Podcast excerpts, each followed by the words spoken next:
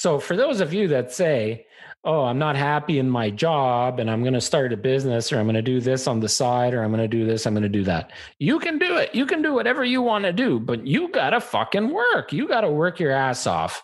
And nothing comes easy, especially in today's day and age. All right, hello. Welcome to episode 100. 100. 100. It's a big day. 100 weeks of KT Confidential.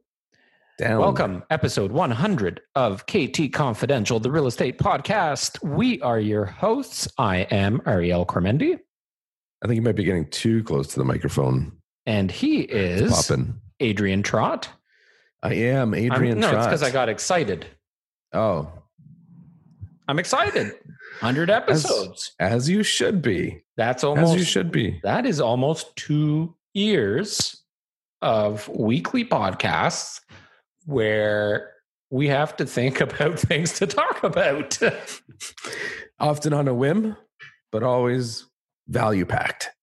Actually, you know, uh, in the last year specifically, we've got a lot more feedback and messages from those of you that are listening and have listened. Um, we always welcome your comments. So leave a comment wherever you're watching or listening. And um, always love ideas of stuff to talk about. So if you want us to talk about something, we'll throw it into the mix in an upcoming episode. So today, it's it's going to be a little bit more about us. We figured, Yes, I, you know, I feel like we've refrained from talking about us in the past, and I, I think we need to. I think that's a good idea. All right. Well, today we're going to talk about us and our business and our journey as realtors and how we started in real estate and where we are today and the journey to get to where we are. And uh, we won't we won't go too far back in in terms of timelines. Like we're not going Are to you scratching your head? Oh, you can see that. Yeah, man. What the hell did you do? yeah n- no uh that was the kids they uh i hadn't seen them for a few days and uh they were really hype i'm gonna my, That's so funny. my hat on It- Do you need? Hang on. Let's just have a moment here. Do you need help? Like, are you being abused? if i wink Yes. yeah i'm telling you i am Damn, those kids are little Yeah. terrors. um hey boys boys at three years old they've got a lot of energy and uh yeah they they were up at the cottage for a few days and they came home and full of energy hadn't seen me in a few days and were excited to play and got a little got a little rough last night and uh their uh their nails uh were a little bit long and they clawed my uh clawed my head so it's what i deal so with funny. So funny. It's funny. Usually, I mean, when we were younger, you'd be bragging about that, and it wouldn't be kids; it would be girls, women. yeah But now it's kids are being. Yeah, I, I could have said that. I could have said I hadn't seen my wife in days, and uh, she just went ape shit on me. But uh, no, that's Yeah. not the real story. I got beat up by my three year olds. So um, one of the things I just want to really quickly say, I just talking about how, like, there's, I, I always wonder how do people end up in a certain direction. Like, there are so many things in life that happen, minor, tiny little decisions and instances, and people that come in and out of your life that kind of direct you in a certain way. And your life can go in so many different ways. So, how did we end up in real estate? Um, I remember very specifically I don't know if this is the moment, but very vividly, your old house in Oakville, three story townhouse, uh, village home. We were in the kitchen. I was on one side of the counter. I think you were on the other side. You were probably in the kitchen because you're the chef in this relationship. And uh, we were talking about real estate. I think you were unemployed at the time. But, anyways, we both seem to have an interest in it. And for me, the big thing for me that motivated me to get into it was I saw a big void in good quality service. I remember I hired to sell my house, I hired the reputable local agent whose name and picture was all around the neighborhood. And he didn't do a very good job whatsoever. He made me go with Alicia, my wife. We went to Walmart. We had to buy all our own staging stuff that we never used again. And we had to stage our own house. We were there like 11:59 before they were closing at midnight just packing our cart full of stuff that we'll never ever use again. Staged our own house. He came in with a little shitty point and shoot. Didn't even hire a photographer. Took his own photos. Anyways, never that was followed 10, up with that was me. 10 that was 10 years ago Yeah. so things have changed um, but that was Well, 10 years they? ago I mean, not long after that, we got into it and we were doing 10 times that. Yeah i think that was really the start of what motivated us to to be in an industry that we would be able to excel using our experiences in life using our um, our backgrounds in sales and marketing and advertising and in graphic design and and everything that if you combine our two skills like uh, the two of us if you combine our skills together um, we knew that we could make things better and I did the same thing. I hired the realtor at that time to sell my home when we moved to Milton. Um, that was a little bit more predominant in the neighborhood and point and shoot camera taken photos taken by the realtor. There was no staging. There was no marketing of any kind other than those crappy photos going on the mls and because i had a design kind of keen eye for design um, the place was it looked good and it was clean and it, it showed well and it sold quickly but not because of what the agent did. And i think that's when you and i realized that we could go into this industry making things immediately better.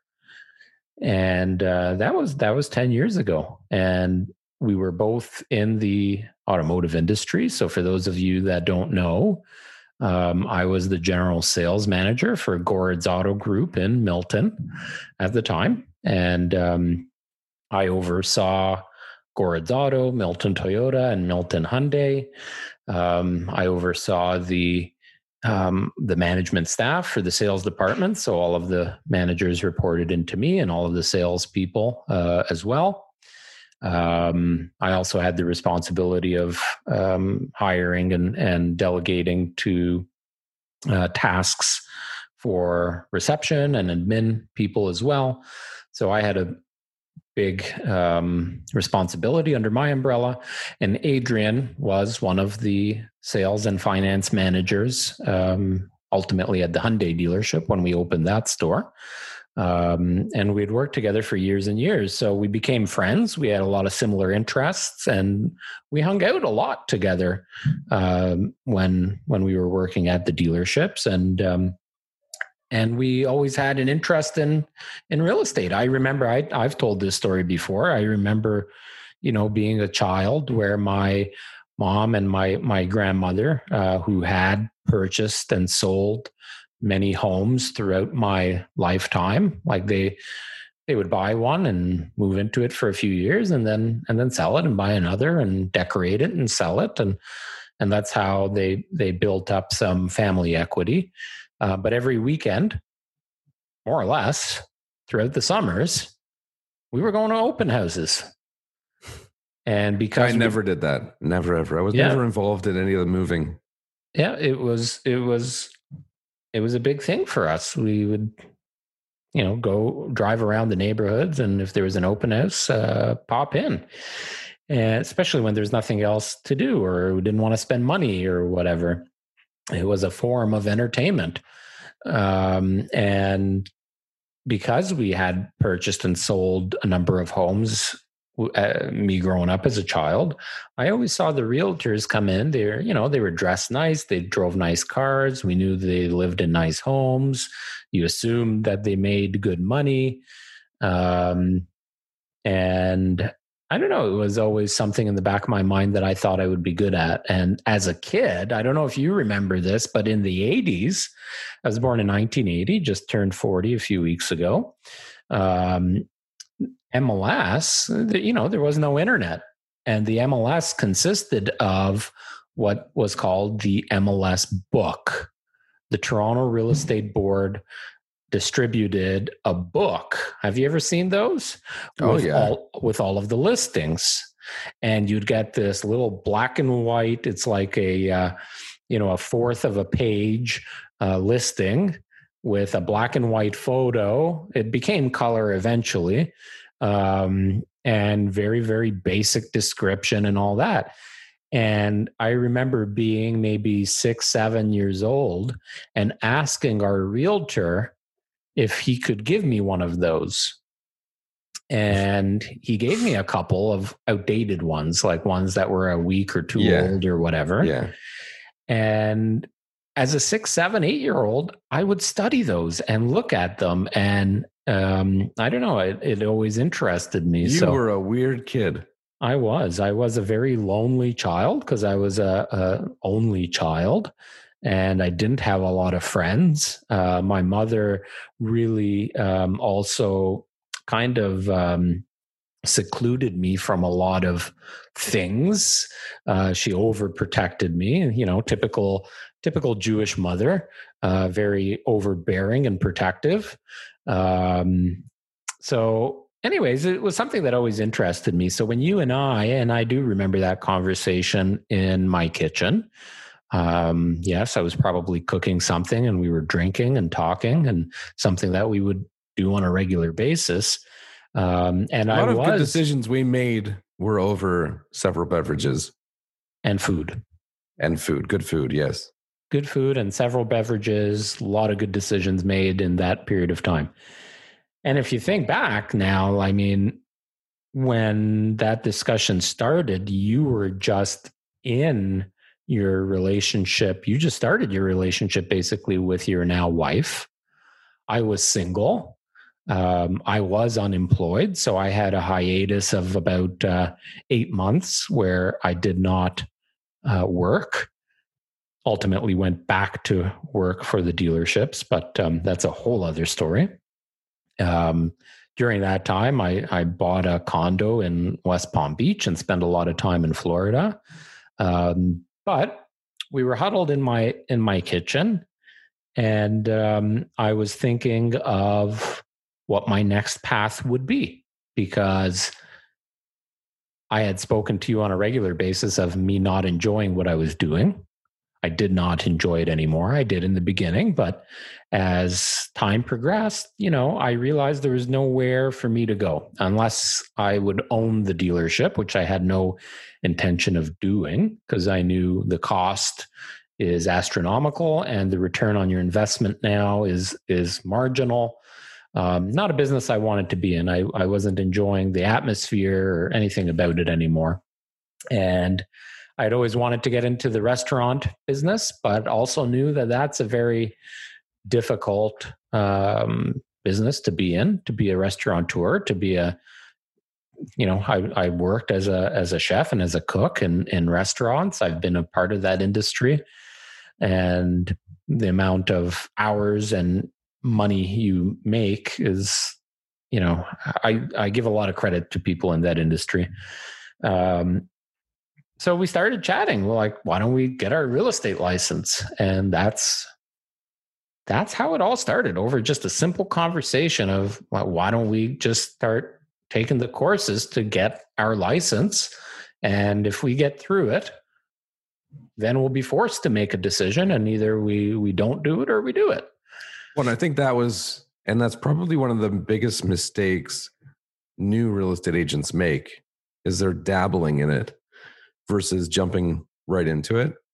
And I feel like when you're doing that and you don't have a plan B, you don't have a backup, you're you don't, you know, it it's your only option. You jump in and you make it work. And we did that. Um and we never looked back. And we came from jobs where we were making good money and people thought we were crazy to get out of it. But, you know, when you're motivated and that's all you've got to rely on, you make it work. And we did. And I think that was one of the best things we probably decided on.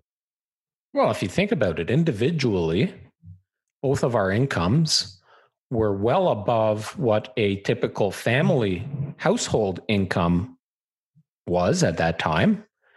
plus we had full benefits, dental and and health benefits, and um, cars. We had company cars, cars. company cars, you know, uh, which were insured and gassed, and all kinds of perks that come along with being a senior manager in that kind of an organization. So you, you know, you get to go golfing, you get to go on some trips, you get um, a little bit more autonomy in terms of your schedule. Um, even though you, end up working 70 hour, six day a week weeks. Um, you know, if you wanted to take off for a couple of hours for lunch, oftentimes you could do that. Um, so we left that, dropped it to earn nothing.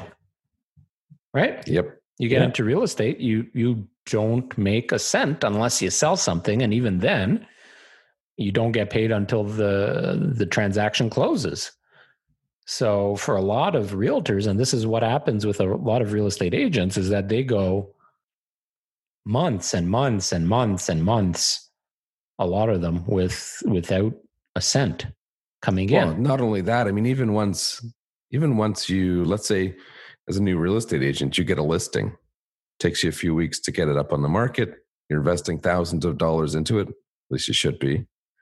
Then takes you a month to sell it, and then takes two months to close on it. Not only has it taken you three to five for six months to get paid on it, you've shelled out money right in the beginning to make this happen, let alone how long it takes you to earn that client. And in the beginning, that's not easy because the people you think are, you know, a shoe in, like your family, I'm losing my voice talking too much today. Your family, your friends, they quite often are not going to be the ones that give you that opportunity. Not in the beginning, anyways. Yeah, you have to earn that, right? You're more likely to get a stranger that believes in you um, on on in the onset. So you know, it's been a long journey, uh, a 10, almost a 10 year journey. When we had this discussion that we're talking about in our, in my kitchen, yeah. that was just over 10 years ago. That would have been uh, the middle of 2010.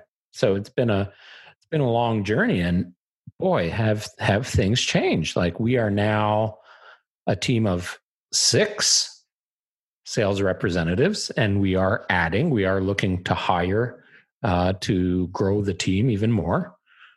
We have a client care manager who also serves as um, an assistant to us. And we have a videographer who is dedicated to our properties and, and helping us uh, bring material like this podcast out to the world.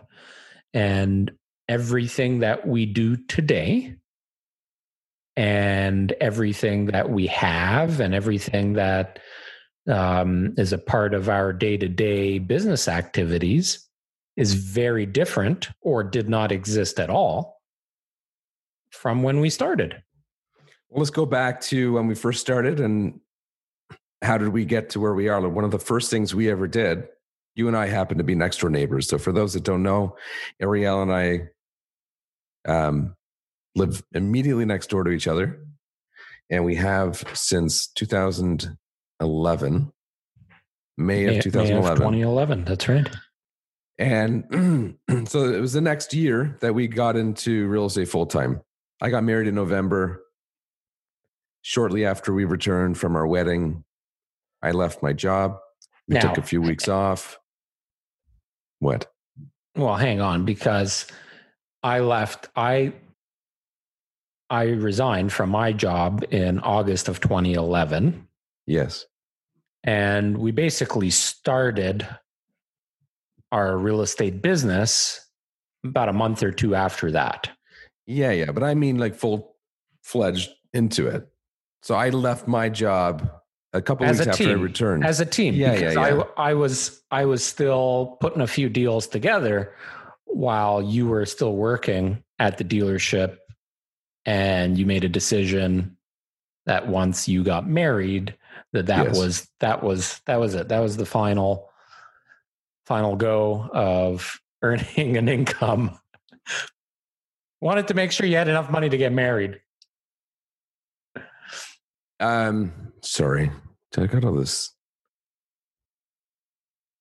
So, in that year, a little bit more than a year of us having our licenses and and us becoming a two person team, um, I did a shit ton of training.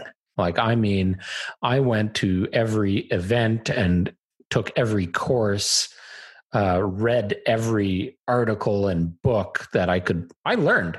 I learned. I did all of the dirty learning too, right? Like the stuff that you wouldn't normally dirty learning. Can like, you explain uh, you know, the you get your your your feet dirty, you get your hands dirty, you you get into the the grind of things, you know, the stuff that you don't learn necessarily in the courses. Um, I went to the brokerage on a daily basis and sat down with a lot of the experienced realtors and you know talked to them become a part of the became a part of the um, day-to-day life of being a realtor and i hadn't done a transaction yet right? So i want to go back. So we lived next door to each other. So we decided and i think every every agent starting off needs to have some focus whether it's knocking on doors networking through you know particular club or something you're a part of um, whatever it is, we chose to focus on our neighborhood. It was a new development, so there's a lot of turnover. Um, we lived next door, just made sense. So, what were some of the things we implemented? We had um, you started the local Facebook page, which did very well. Got us yeah. connected with a lot of people in the area. Well, and I think the way that we got the word out about the Facebook page, like we were knocking on doors saying, hey, we started a Facebook. We live I forgot down about the street. That. That's right. You know, we were knocking on doors saying, uh, we live down the street. We just started a Facebook page. Can you can you join the Facebook page? Uh, because we're going to share things that are coming up in the neighborhood. We want to get everybody to meet each other and be able to communicate. Like if if there's a burglary on, on you know in the neighborhood, it's a great spot to just hop on and advise, right? Like how many times a car got broken into over the last 10 years that we knew about it right away. Yeah. Um, you know, and there's 700 and almost 800 people in that group. You know, well, I, I do remember that now. And we also had our neighborhood newsletter. Right. I can't remember we started, the frequency. We did it quarterly monthly. in the beginning. Quarterly in the beginning. Then we and went then we to, monthly, to monthly. And then we dropped that, it all together eventually. But well, that was also pushing the Facebook page. I remember on the front cover, we'd always have join hvotp.com or whatever the URL was. And it would say, you know, 500 members and growing. So every month we'd publish that and update the number. And I and think that it was a brilliant idea, and kudos to you because you were the one that put it together. Um, but you know, we we branded it. We called it the Willmott Ruler, and um, that's um, that's the sub district. Um, it's called Willmott. It's the neighborhood Willmott, also known as Hawthorne Village on the Park. And um, and we tied it in uh, the Facebook page and then this publication, and it was a four page publication that initially, because of cost, we couldn't afford to do it any more than quarterly. Even that we couldn't afford because it was know, expensive. We were paying like a thousand bucks a month. More, more. 1400 is like 700 to print 700 to deliver something like that. Yeah. Um you know and what we did right is we didn't do any chest pounding. There wasn't any selling. We had like a third of the back of the page where we put our newest listings in the neighborhood. Um because by that point already we'd started establishing ourselves as realtors in the neighborhood and um, a few people trusted us to to sell their places, um, and that that grew over time, of course. But um, but that but that was the start of it. That's we created a farm area. They call it a farm, right? Because you're farming that specific neighborhood. Um, and when you farm something, you have to plant the seeds and and nurture maintain it and nurture it. Absolutely. It and and it doesn't grow overnight it takes time for it to grow and and that's exactly what happened and um you know, I remember we did a street party not long after we created the Facebook page and then the the newsletter. We decided, you know what? Now we're making some money. Uh, let's do something to give back to the community, right? And realtors are known for that. A lot of realtors, especially ones that are higher income earners, giving back in some capacity. Um, like for the month of September, uh, we donated a portion of each of our sales uh, back to the Halton Food for Thought, which is a great organization that provides um, wholesome meals to children in Halton schools that don't otherwise have those foods available to them at, in their home and sometimes go hungry. Um, so, so we donated a portion of all of our sales in September to to that cause, and uh, you know, a lot of a lot of realtors like to give back uh, to the community because that's how they earn their income as well.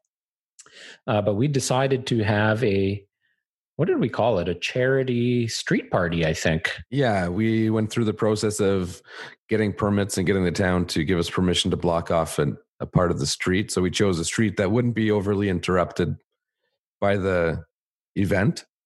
And it was a good spot because it had great exposure on a major street in our neighborhood. So um, between all of the activity that was going on, we got a lot of exposure, and we did well. We raised some money for the hospital.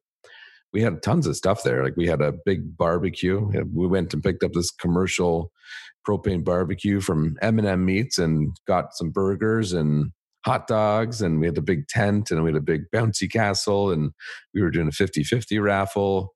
And it was a really really good turnout. I, I enjoyed the day. It was uh we had face painting face painting uh, local baker uh, came and was selling cupcakes and donating a portion of that. Yeah we, we, had, we had a lot of support from the neighborhood too. We had some people volunteer to help us out. Yeah and i think that was also a good way to for us to get to meet and mingle, right? It was Oh yeah. Um, and and we got volunteers. Like we again, we went knocking on doors and said, We're gonna have a street party to raise some money for the hospital. And it's gonna be fun. Kids are gonna have a great time. The weather's gonna be awesome. Are you able to help? We need some help. Can you can you volunteer? Can you paint some faces? Can you blow up some balloons? Can you can you make hot dogs? Like what can you do to help us raise some money? And um, if you think back to all of those volunteers, Adrian, yep, they've all become clients. Each and every one of them. And in fact, I can't remember if Heather, yeah, Heather was there, and Heather she became there. She, she became, she not became, only a client, she became a friend and yeah. and a part of the team. Yeah, sounds like one of those hair for men commercials. Um, you know, I think that was a big. I don't know if you can call it a catalyst, but um, it, it, that really catapulted our career. It, Did we put signs up? We put we had uh I can't remember what they were, but yeah, we had yeah. signs we put up somewhere. And I'll never forget. And you know where I'm going to go with this story. I'll never forget. Oh, I know. I was I was waiting for one of us to bring it up. When so you went door knocking on the street. I'll say the street is Higginbotham Crescent, uh, which abuts Bronte Street South in in Milton. Um, you went knocking on the street to all of the homes because you needed 80% of the homes that were affected to sign off um, on this document that we provide to the town to, to close the street. To close the street.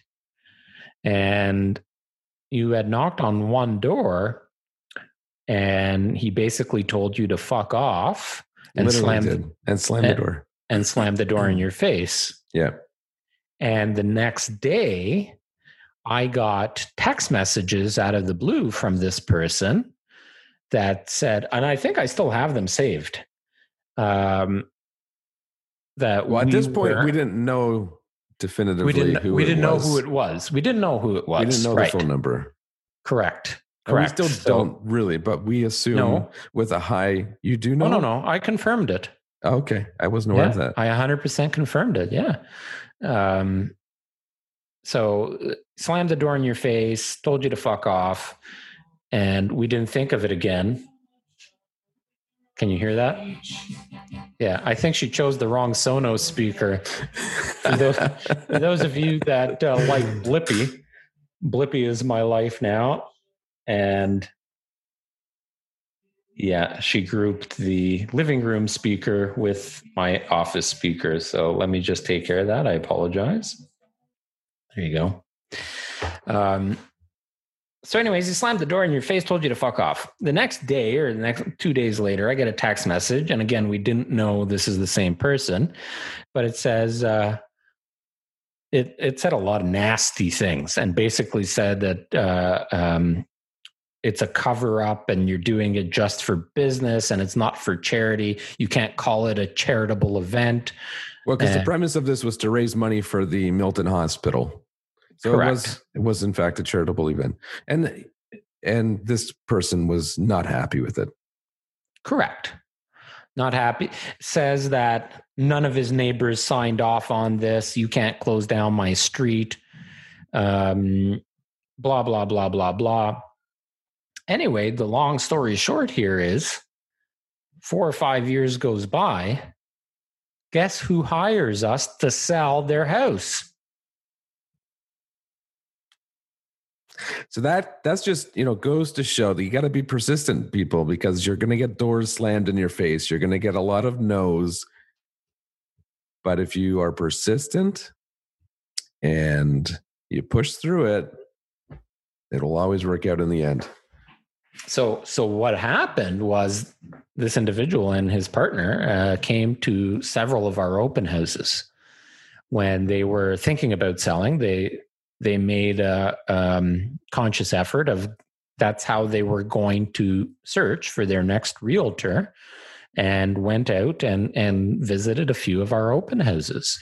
And they were so impressed with the way that we marketed the property um, not only online, but inside the home, and impressed with the way we presented the home and ourselves in person that it led them to interview us. And they interviewed us and the two other big teams uh, in the neighborhood um, or in, in the town, I would say.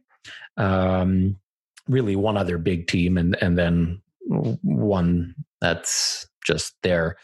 Um, Um, and we impressed them so much that they hired us. So after they literally, and I confirmed it that that was him, they slammed the door in our face, told us to fuck off.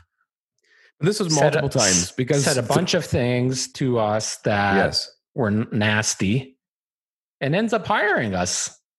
And uh, he didn't slam the door in our face that one time because one of the things we would do in the past was when a house would sell, we would knock on the doors of the, you know, five to 10 most immediate neighbors or 20. So, like on either side. And there was probably two times that I knocked on his, and one, one time I remember I spoke with his wife, who was very pleasant. He was there, but he he could tell he was giving me the cold shoulder, and he went inside. Another time I knocked, and that I caught them in the driveway that time, just coming home from somewhere. The next time I did it, knocked on the door, he answered again, slammed the door in my face. He did not like us. So, and you know, it wasn't once, it wasn't twice, it was like three times we yeah. met with this person, and, and none of the uh, at none of those times was it a very pleasant experience. But you know, if you prove yourself, people can't question it. They may you know, not like fun. you, but if you're you the best, you're the best. Yep. Well, that's it, right? You you might not like the owner of your favorite food, uh, takeout food, but you love the damn, food so much. pizza. Yeah, or damn, that's a that's a da- you are a nasty person to me when I come in to pick that shawarma up. But man, that is the best shawarma I ever had. Right. um. Anyways, you know, one part oh, of for the record, for was, the record, we we were never mean. He just didn't like us. I think right. some people just don't like real estate agents. Yeah, no, he definitely did not, does not and did not like agents.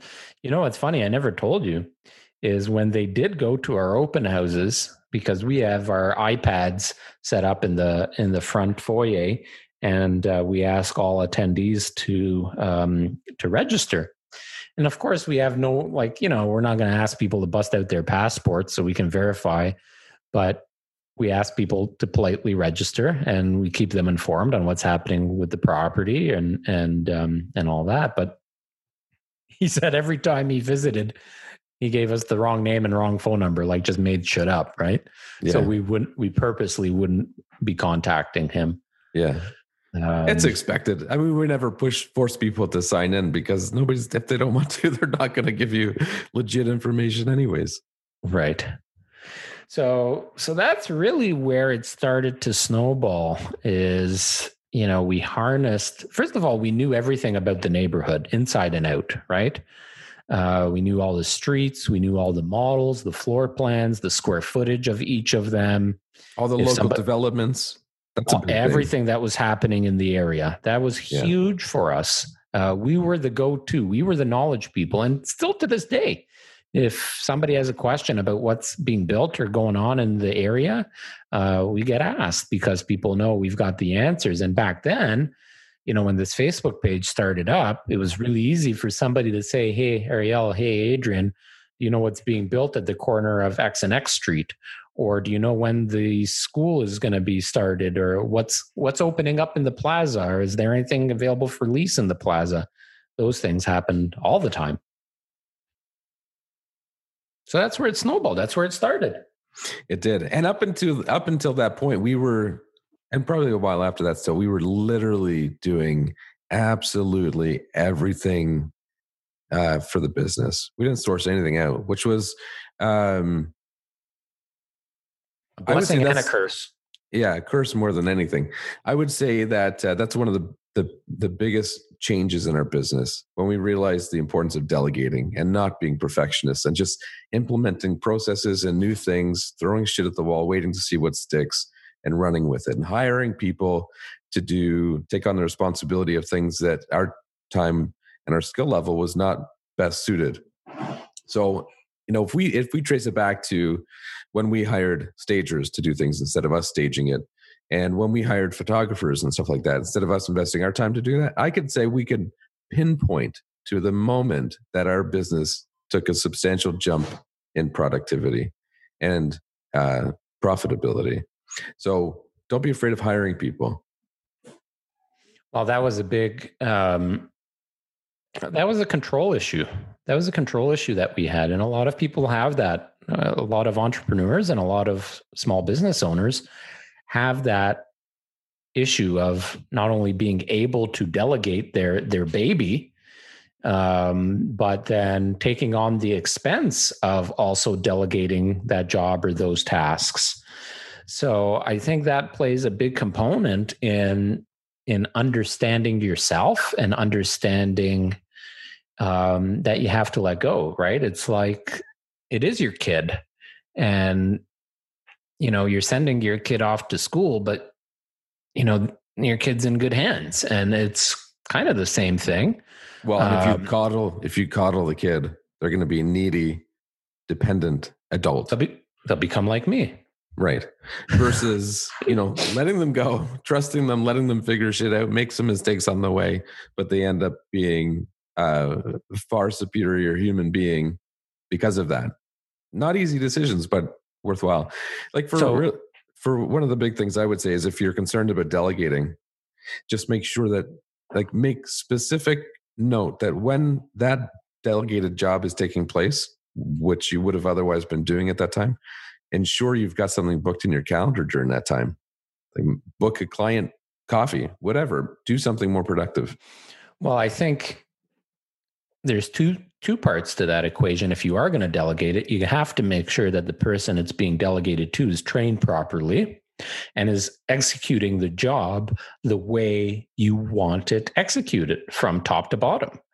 Um, so show somebody and tell somebody how you want it done and and make sure that that is consistent yeah um, because i think that's very very important and that's part of why our business is so successful is because we have a product and processes in place that delivers consistency and accuracy, attention to details. It's so, so important. Um, you know, the average price of a home now is creeping in the $800,000 range in Halton region. Um, and it's actually a little bit higher now. And it's a huge transaction. It's the most most financially um, it's your biggest financial decision um, and we all face it whether you're a realtor or somebody that's hiring a realtor selling a piece of real estate is is your biggest decision oftentimes so um, you know if if you are a business owner and not just a realtor you're faced with delegating uh, delegating things on a regular basis, or you should be. And you know, to our fault, I think what what fault we had in the early going is we were so good at being different and doing things differently and being tech savvy people and and hard workers like i mean we were working 80 hours a week in the beginning each of us, no days off, no evenings off, nothing. And we had no kids at that point either, but you know, no life, no life yeah. for the first several years. And because we were tech savvy, we learned how to take good photos. We bought the equipment. We spent thousands of dollars back then on getting good equipment and having the right lens and having the right programs. And we learned how to take yeah. good real estate photos and and create good real estate videos. And we went out and we got a why are you smirking? Nothing. Alicia, put some clothes on. He said put some clothes on. Um you know, and and we went out. We got a storage locker. We filled it with a bunch of staging items, and we would do the staging ourselves. I remember the days where and I certainly I remember you, when you were um, going to people's houses picking up dirty underwear. Oh man, showings. we did it. We did it all. We did it all. I'm. Yeah. I remember the days where we would meet outside at like eight eight thirty in the morning, load up our car, whichever vehicle we were taking, load it all up. It was usually your little uh, three series BMW that was jam packed because for some reason and, your little car had a bigger trunk than my big car. Yeah, and it fit a ton of stuff. Yeah, and um, we would load it with artwork, plants, accessories, mirrors, the whole bit, but also our all of our video gear, all of our cleaning gear, and you know, eight thirty in the morning. Stop being distracted by your wife. 8:30 in the morning we hop in the car we would get there and declutter, right? Declutter. It was a whole day's process. It, we would but the, stage. That, that goes back to the importance of delegating. Delegating. If we had have done that earlier, that's an extra eight hours, 16 hours probably between the two of us that we could be focused on more business producing, productive, productive, productive, productive, productive. Time you know, we could have been doing tasks that would have been building more revenue, more leads. Yeah. Yeah, coulda, shoulda, woulda. But when you're new in an industry, sometimes you don't know it until you know it, right? Like well, you, and you're, you're pinching your pennies because you've got nothing coming in. Right, right. You gotta, you gotta get your hands dirty. You gotta lip. And let me just tell you, even if we could have afforded it, and had the foresight of saying, okay, let's create processes and just delegate this all out, we would not have known it all as well as we know it all today.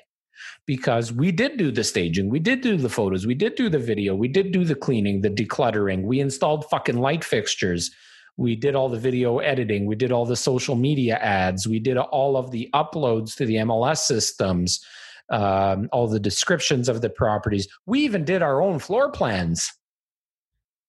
Like everything. literally had an brochures, floor plans, everything, measurements, everything.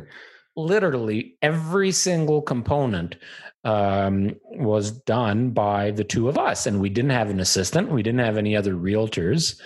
And we were, well, Steve was, Steve Bruman was the first to join our team in 2017.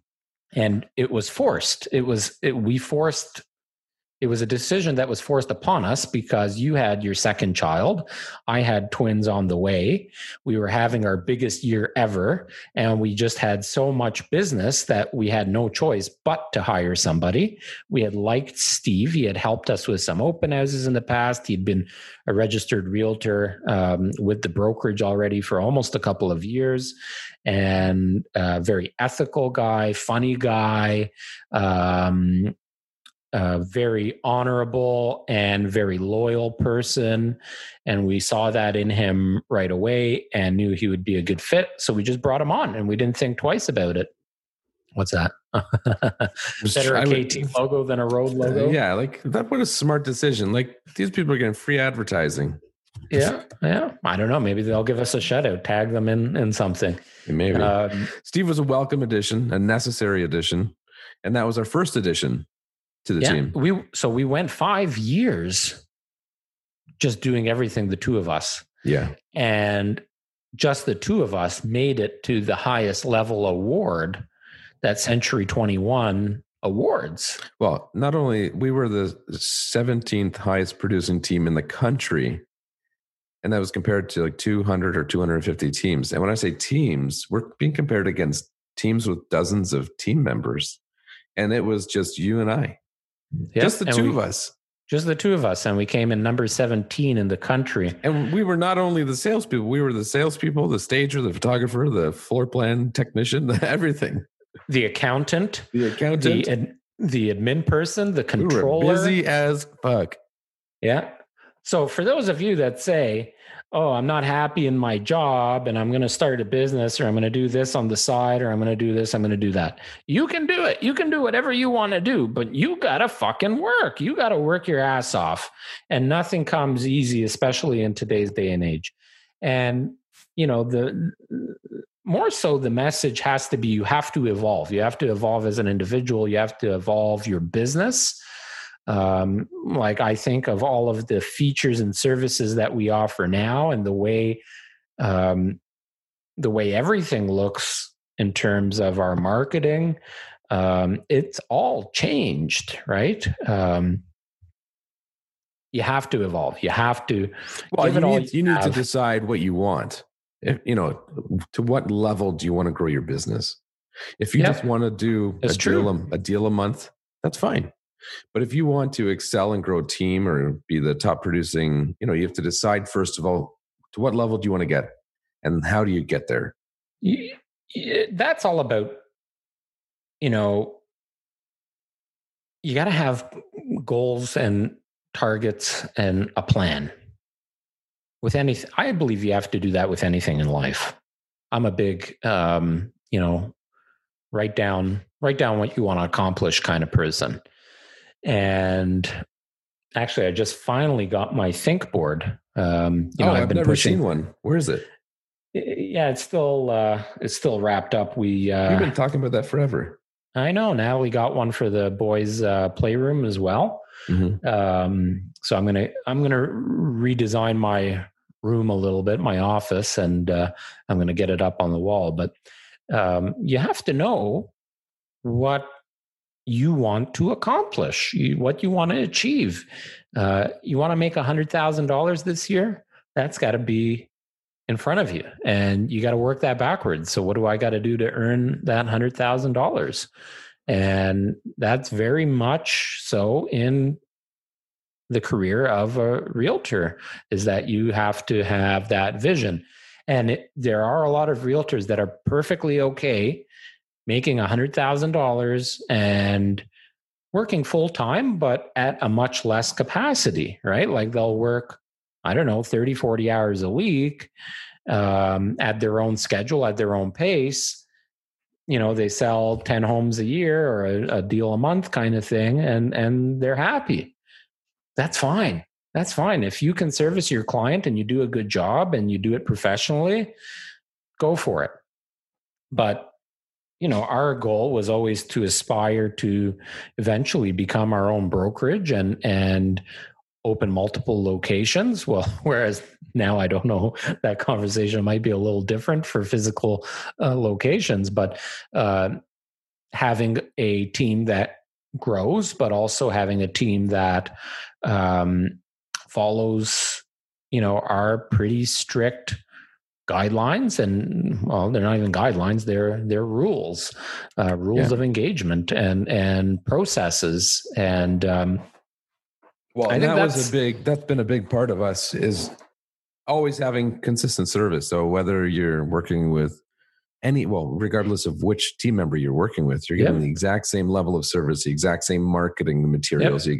same results very consistent. We've got a very that's consistent a good process. Point. Like for for anybody that's listening that is part of a team or or starting to think about building a team, because I'm sure realtors and um, you know just general public are going to be listening to this, but and that's okay. I think the biggest question mark in the real estate industry pertaining to teams because teams are the future of real estate. If you are an individual agent, you will be phased out and it's happening. You're going to be phased out. You won't be able to compete because you don't have the budget to, you don't have the database to. Um, I'm not saying that there isn't a role for that individual agent. Somebody might like just dealing with one person and the whole thing. Um, but the way the transaction is handled, the way the attention to details is brought to your property or even to your purchase, um, the amount of attention and care you get from our team, you as an individual agent will never be able to compete. You won't. If I'm meeting with a potential client and you as an individual agent are meeting with that same client, I guarantee you I will make you look like an amateur. So I, am being honest. And yeah, that's a little chest pounding, but that's how we've gotten to become good at what we do. Well, and we're the, good at what we do. The team environment so, is like for us, anyways, it's been a huge component to our business because it's a busy industry. It's a things move quickly. If you need assistance, you need someone there to help you. Between our administrative team, our client care manager, um, and all of our salespeople that all have a genuine interest in making sure that every person's client is successful, there's always someone to talk to. If you have a problem, there's always someone there to take care of you. Well, and there's always like if if you're listing a home with us, now you know. Let's talk about that part of the process a little bit. There's always somebody talking about your property on social media. Always. Right? Yeah. And that's and that's something that growing a team and building this team has excited me so much because if you put the right people in place, you are now entitling your your team to take ownership of of the business in a sense. And that's the benefit that the client gets right? Like the the client is is the winner here because they're getting more exposure. And and it's good exposure like we train our people on how we want it done and they execute it and they they're doing a great job. Um, but you know the general public going back to where i wanted to take this is the general public doesn't necessarily yet know and we don't do a good job of it. Are you playing with that thing too? I am. Yeah. Yeah more advertising for yeah, right um, the general public doesn't understand that if they hire the, a team, they think that they don't have just one person that they're dealing with, right?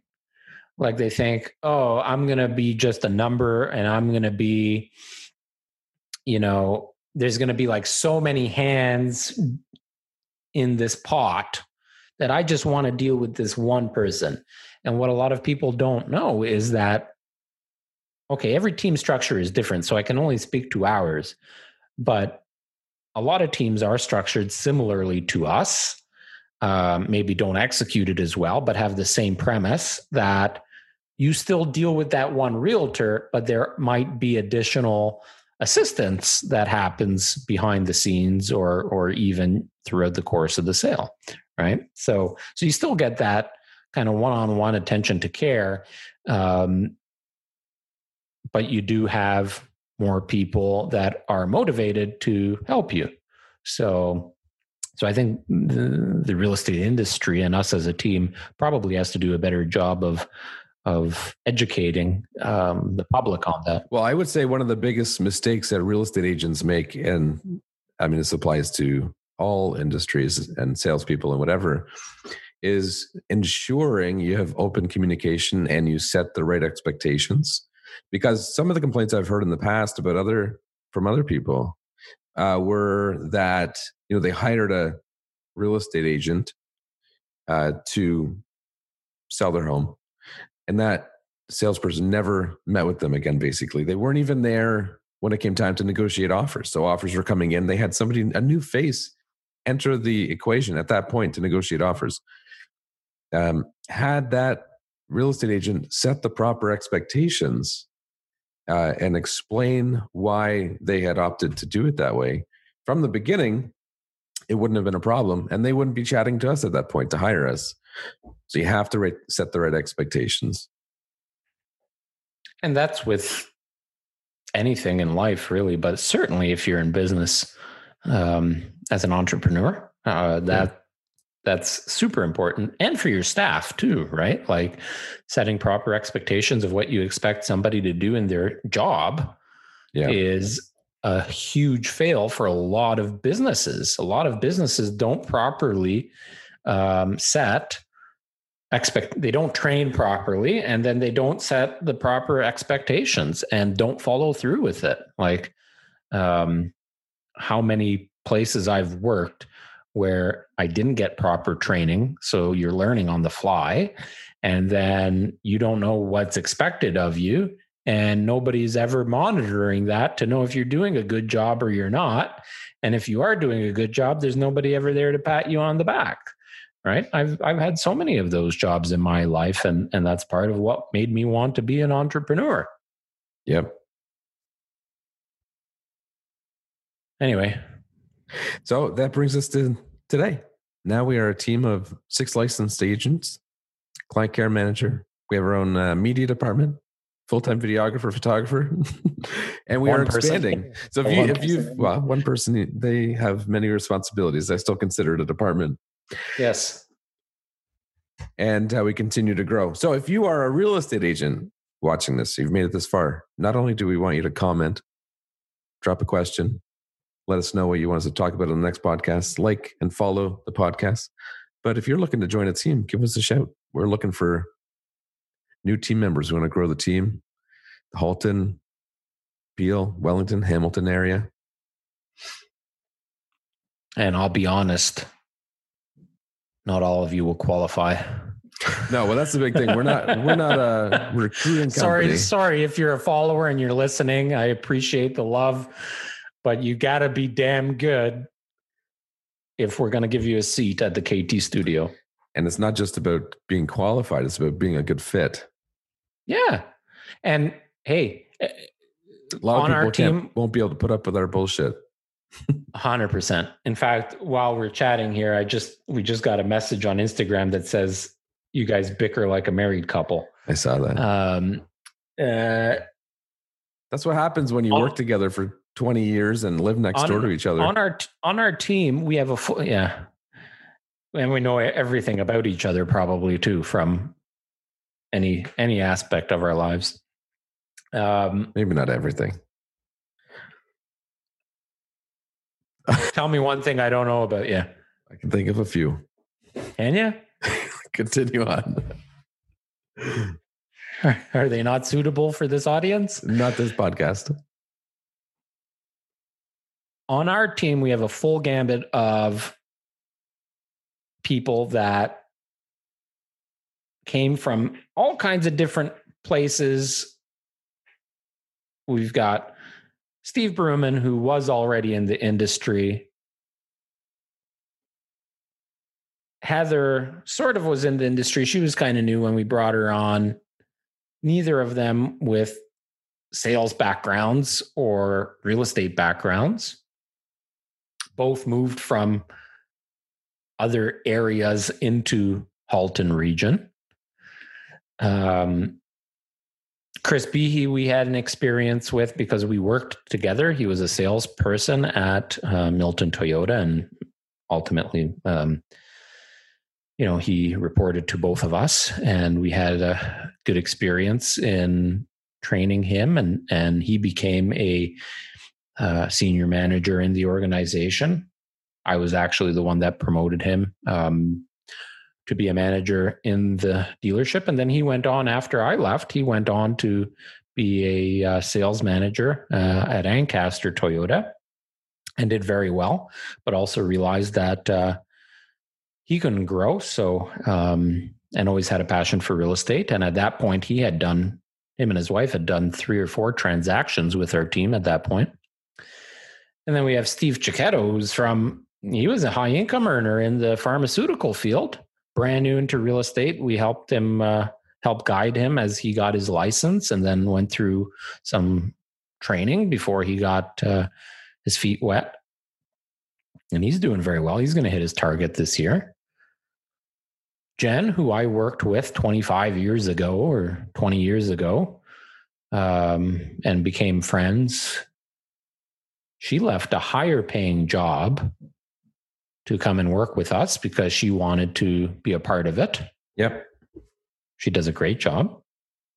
And uh, and Ian, Ian is kind of an interesting story because we've had to go through two other videographers before we found Ian. So um, the other two individuals, one lasted maybe a couple of months. The other one lasted about a year. And uh, the the consistent i guess i guess you know it's an interesting position because you're you're hiring for somebody in a creative position. And a lot of people that have knowledge for that position are younger yes. right now right? Um, and what we found with the first two videographers was there was it was abundantly clear that they were not mature at all um, and really just need to be doing their own thing you know be an entrepreneur themselves or just a solo person going out and shooting some i don't know wedding videos or i don't know um, but they weren't a fit and Ian, who we interviewed, we had hundreds of applicants for this position, hundreds. I remember that those interview nights. That was fun.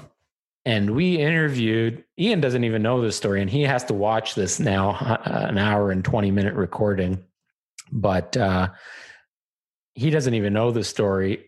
We interviewed, I think, 12 people before hiring Ian this time around and we did it back to back days, I think, or it was in the same week. But the one day, Jen, who booked our um, interviews, had, I think, seven or eight interviews lined up for that day. And we started at like 8.30 in the morning, and the last one was like at eight o'clock at night. So we're interviewing for 12 hours straight at the KT studio. And at around four or five, maybe even six o'clock, but late afternoon, I busted out the booze. Ghost I the bottle. Wasn't uh, f- Fireball. Or fireball. Yeah, yeah, yeah. I busted out the Fireball, and we had a couple of shots. And uh, so by the time we got to interviewing Ian, because he was either he was one of the last, I think he was the second last interview for that day we were already a bit tipsy. I tell you, some of the best decisions we've made are under the influence. And he is a brilliant mind. Like, I, and I've said this to him, he doesn't even know how good he really is, and we are lucky to have him. Let's not tell him. Um, and I really think that if he you know, it's hard working for us and with us. And, you, you know, there's a lot in that position. There's a lot to do. There's never a dull moment because you're always doing something. There's not enough hours in the day. It can be monotonous, especially now, right? Being hunkered down for COVID and not getting out and about.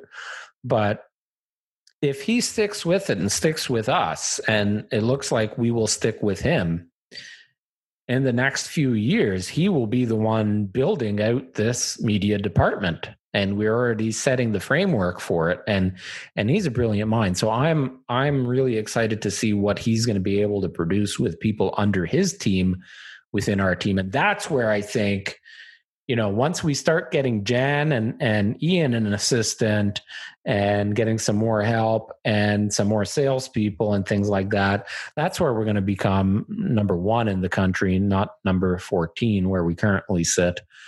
Um, so I'm excited for that. But, uh, you know, it's, it's, it's funny because after we interviewed Ian, when he walked out, it's funny when you and I interview people because they they walk out and instantly we're always on the same page. It's very unlike us that somebody will walk out of an interview with us and we have differing opinions. It happens on occasion, but usually we're pretty much on the same page. And when Ian left, I think we both looked at each other and said, I like him. Yeah, it was it was unanimous. And he produced he did a video for his uncle who is a knife maker.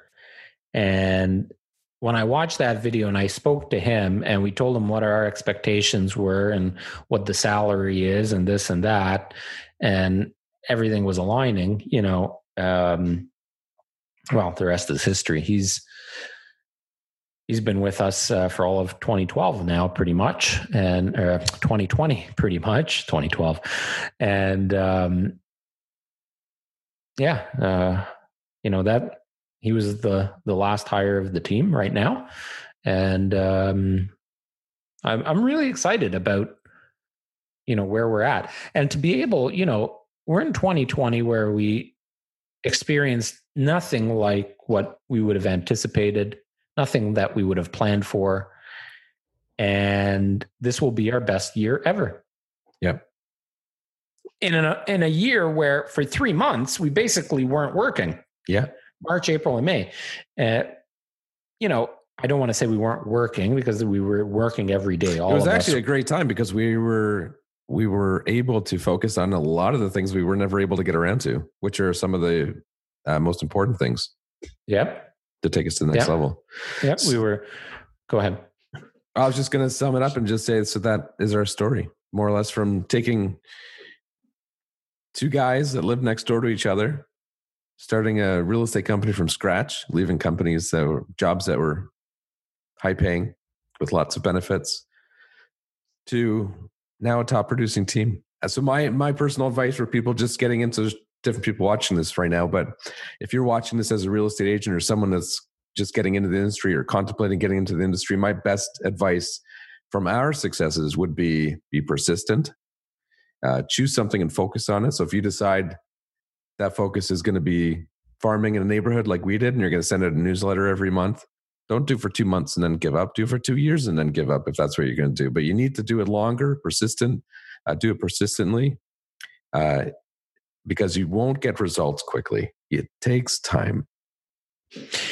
And at the end of the day, you have to make sure your client is happy because happy clients will do business with you again and they will tell their family, their friends, their colleagues about you and your service or your product.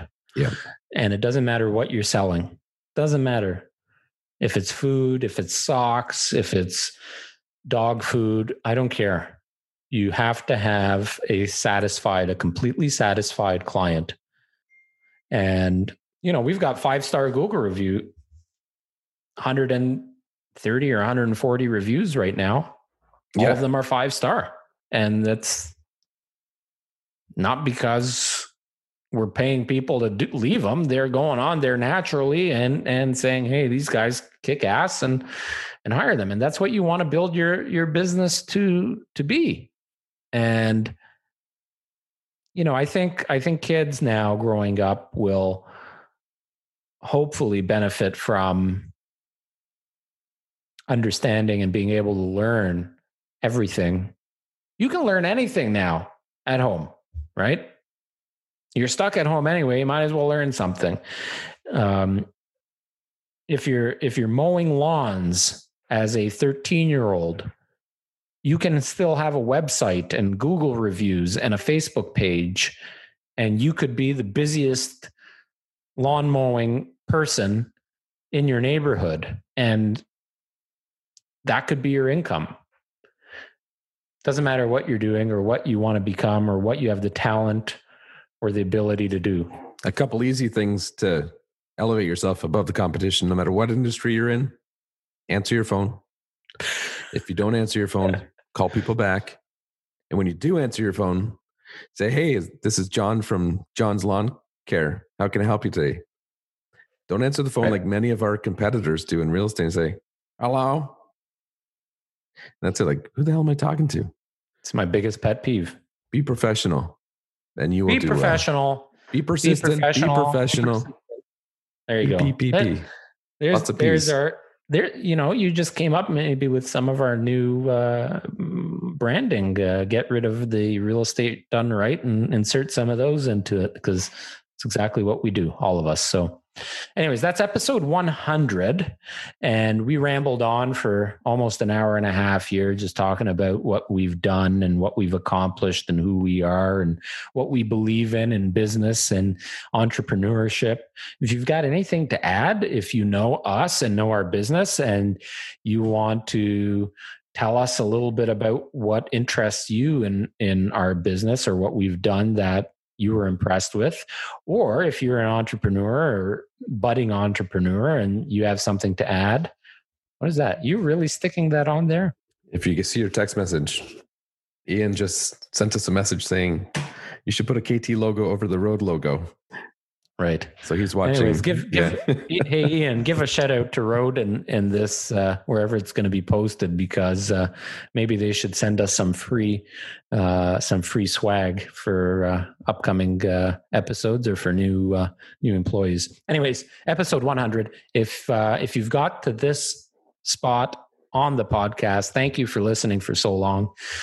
make sure you subscribe, like, and this is an important one to comment on. So please comment. We'd love to hear your feedback, your thoughts, or uh, what you thought about our story.